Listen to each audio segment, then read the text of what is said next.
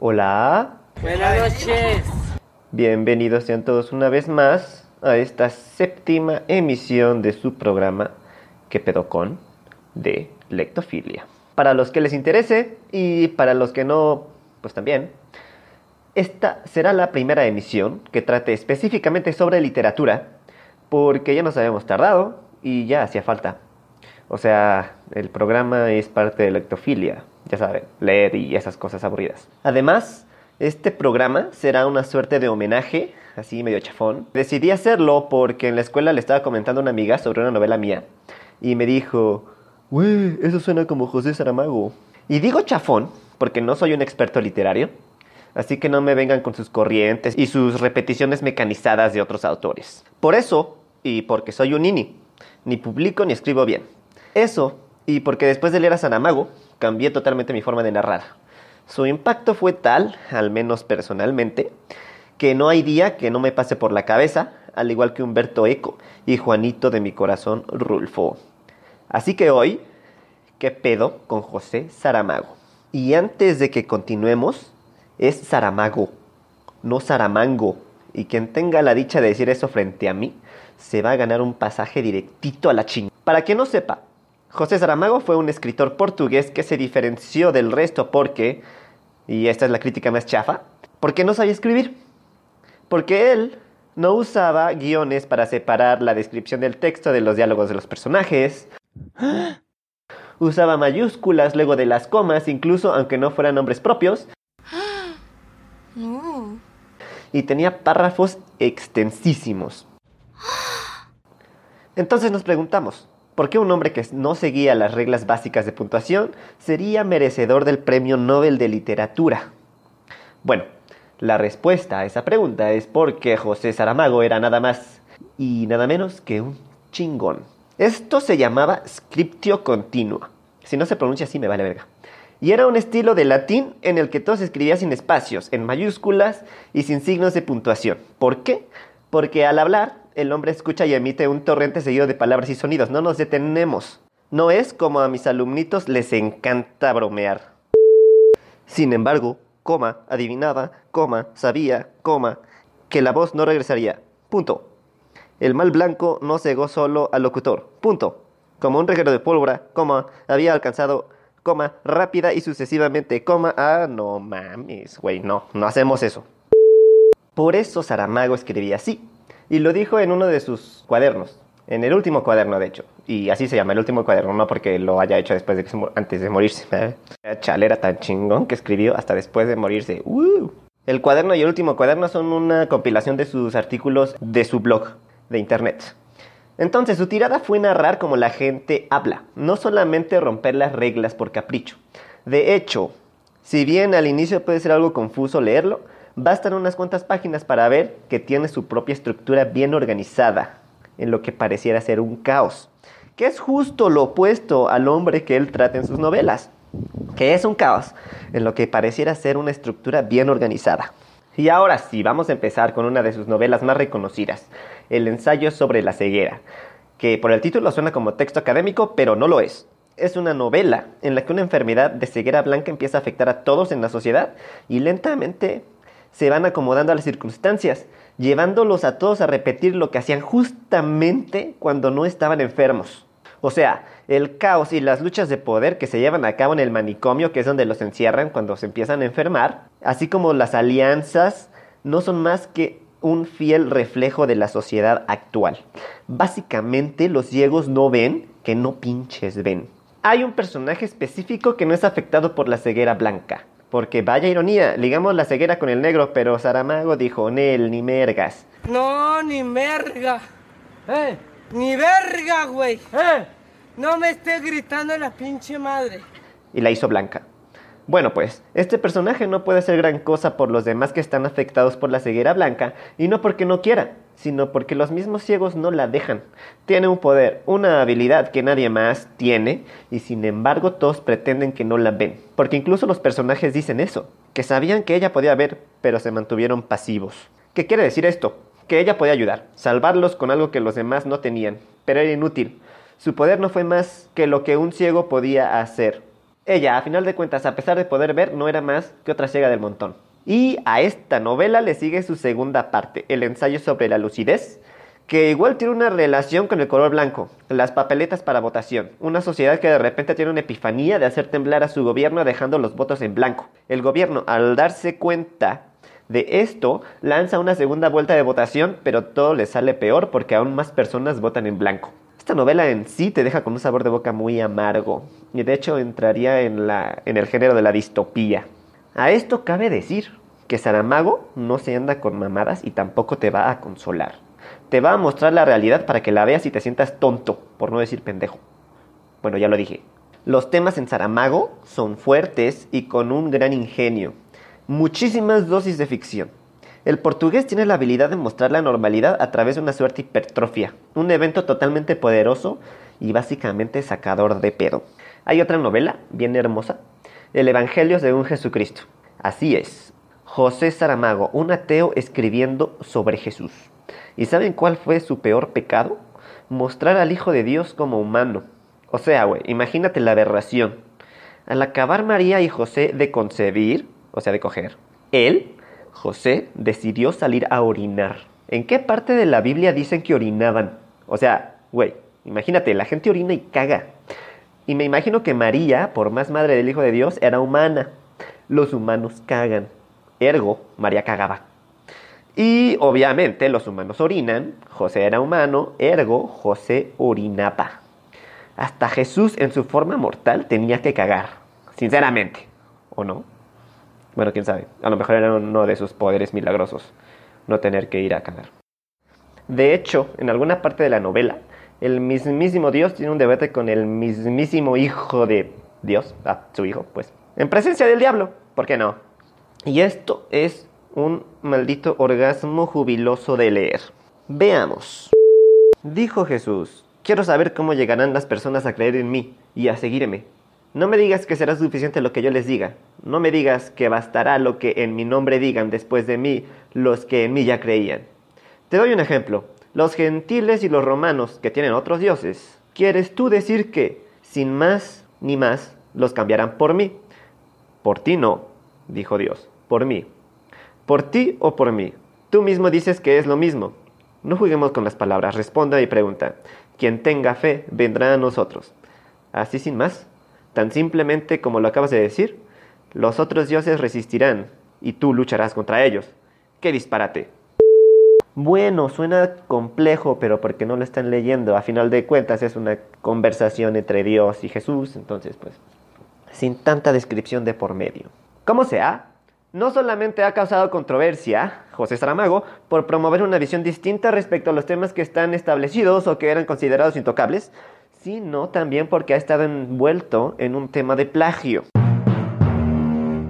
Al parecer su libro Las intermitencias de la muerte, publicado en el 2005, fue un robo de el cuento Las últimas noticias del escritor y periodista mexicano Teófilo Huerta, ya que en ambos se trata el tema de la muerte que deja de chambear y entonces narran las consecuencias que esto acarrea. Cada uno su estilo, más que nada porque Saramago acaba con una suerte de cuestión amorosa y Teófilo Huerta no. El de él es un cuento muy muy bien logrado, de hecho, y los titulares de las noticias cuando se empieza a decir que la gente no puede morir son muy parecidos entre la novela y el cuento. Uno dice, ah, que la gente no puede morir, está muy chido. Las consecuencias que narran aquí, pues en realidad no están muy chidas, así que los invito a que lean ambos porque valen la pena. ¿Habrá sido o no habrá sido plagio? En su novela se nota claramente la impresión de su estilo, el de Saramago, pero insisto, hay que darle una oportunidad al cuento de Huerta y lo pueden encontrar en internet. No se van a aburrir, al contrario, les va a gustar mucho. Sin embargo, mi primera novela de Saramago no fue ninguna de estas ya descritas de forma muy superficialmente. Ya me acuerdo que estaba vagando por la librería porque yo soy como ciertas mujeres ellas van y compran ropa y se tardan horas haciéndolo. Yo hago eso con los libros, o bueno, lo hacía. Ya soy pobre y no leo como el enfermo mental que era antes. El chiste es que estaba bien a gusto con mi falta de amigos en la librería cuando vi uno titulado La caverna y me recordó al mito de la caverna de Platón. Esa de los hombrecitos viendo proyecciones de sombras del exterior y esa es su vida, una proyección. Hasta que uno decide salir y ve el mundo allá afuera y a pesar de regresar a avisarle a sus amiguitos, no le creen y se quedan viendo proyecciones. Mira que también esto tiene cierta relación con la ceguera blanca. Ahora, ¿tienen relación alguna estos dos escritos, Las cavernas de Saramago y Platón? No lo voy a decir para que lean el libro. Sin embargo, lo que sí voy a decir es que es un libro muy hermosamente narrado. Un alfarero que está perdiendo su empleo, su chamba, puesto que hay un megacentro comercial en la ciudad, lo normal. Eh, y de hecho yo estaba como que influenciado porque hasta cierto momento yo pensaba que Saramago era como un escritor latino sin realismo mágico, una narrativa excelsa, una construcción de personajes completa, pero sin un halo de magia, de ficción exacerbada. Había pistas, sin embargo, que no las podía creer yo de momento, puesto que era la primera vez que leía a este autor. El centro comercial es demasiado grande y tiene demasiadas atracciones citadinas, hasta parques. Y de hecho las familias de los trabajadores duermen ahí, en el centro comercial. De hecho, el vergazo viene al final, al mero final, y es una cosa verdaderamente monstruosa. Yo he de admitir, porque sí estoy bastante sentimental y me emociono mucho en cuanto a historias de ficción se trata, ya sea en cine o libros, literalmente me quedé sin aliento. Dejé de respirar cuando vi el final y llegué a la luz. No voy a hacer spoiler porque no soy de esos güeyes que se creen graciositos haciéndolo. Es un final, como dije, monstruoso, una cosa que me hizo temblar de pies a cabeza, una verdadera revelación de la vida y cambió totalmente mi paradigma como lector y escritor chafa. Otra novela del portugués que me sacó de pedísimo cuando leí su final fue El hombre duplicado. Un sujeto que encuentra a otro que es físicamente exactamente igual a él. Hasta en cicatrices y toda la onda. Que si pudiéramos ver sus venas y su corazón, seguramente todo sería igual. Hasta su cagada, güey. O sea, y tiene el dilema moral al enterarse de que hay alguien exactamente igual a él, si debería ir a verlo y conocerlo o no. Entonces al llegar al final me cagué yo. Y lo tuve que leer tres veces porque simple y sencillamente no me lo esperaba. Fue una cosa brutal. Esta novela tiene estructura circular. Obviamente no todo de Saramago tiene temas estrafalarios y de cosas muy imposibles. Porque una vez en internet, en redes sociales, las benditas redes sociales, un sujeto lo criticó con eso que Saramago solamente habla de animales y de cosas muy imposibles. O algo así, no recuerdo. El chiste es que era una mamada. Por ejemplo, El viaje del elefante es una novela hermosísima de un viaje de un elefante a través de diferentes zonas de Europa porque fue un regalo al archiduque Maximiliano de Austria. O también está la novela Claraboya, que hasta está escrita como las demás novelas. La puntuación perfecta. Contado y guiones para los personajes y solo narra cosas que le suceden a la gente. Pero es tan sublime de leer que no te aburres a pesar de eso, de ser situaciones normales. De hecho, si me permiten hacer una comparación muy burda con otro escritor, que igual trata temas bien intensos pero de forma diferente, bueno, la voy a hacer de todos modos, es mi podcast y puedo hacer lo que yo quiera. Otro escritor que yo admiro mucho y que tiene esta fuerza de soltar madrazos desde el primer párrafo es Isaac Asimov.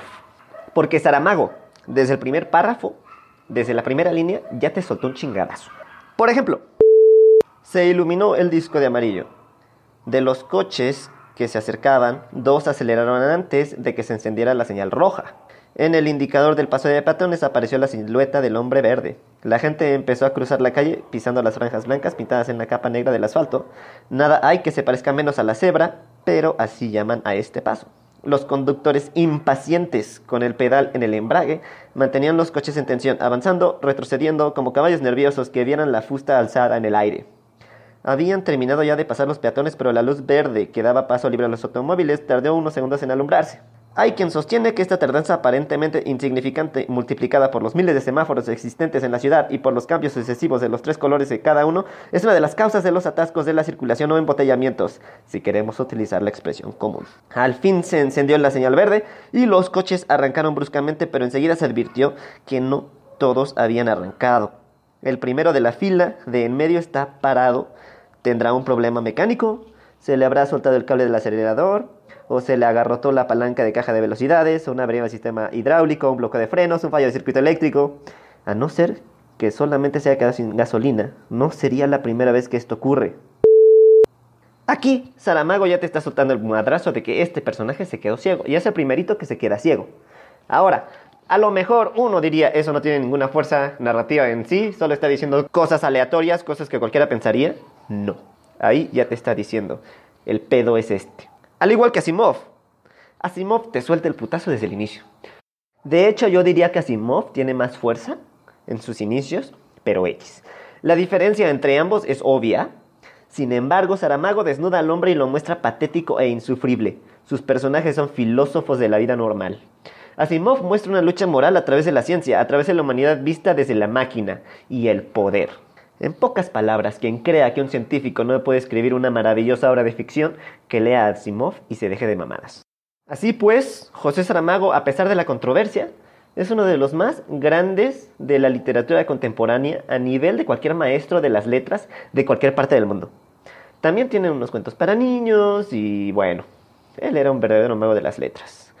Solo una vez, yo recuerdo muy bien, solo una vez me agarré a vergazos con una defensora del realismo mágico latinoamericano, pues se atrevió a decir que Saramago no tenía los huevos de cerrar sus novelas con la misma fuerza con la que desarrollaba su trama. Y yo sostenía que a pesar de él no tener el mismo trasfondo complejo, social, político y económico de un escritor latinoamericano del boom, no le quitaba fuerza a ninguno de sus escritos. Yo recuerdo que discutimos al menos por dos horas.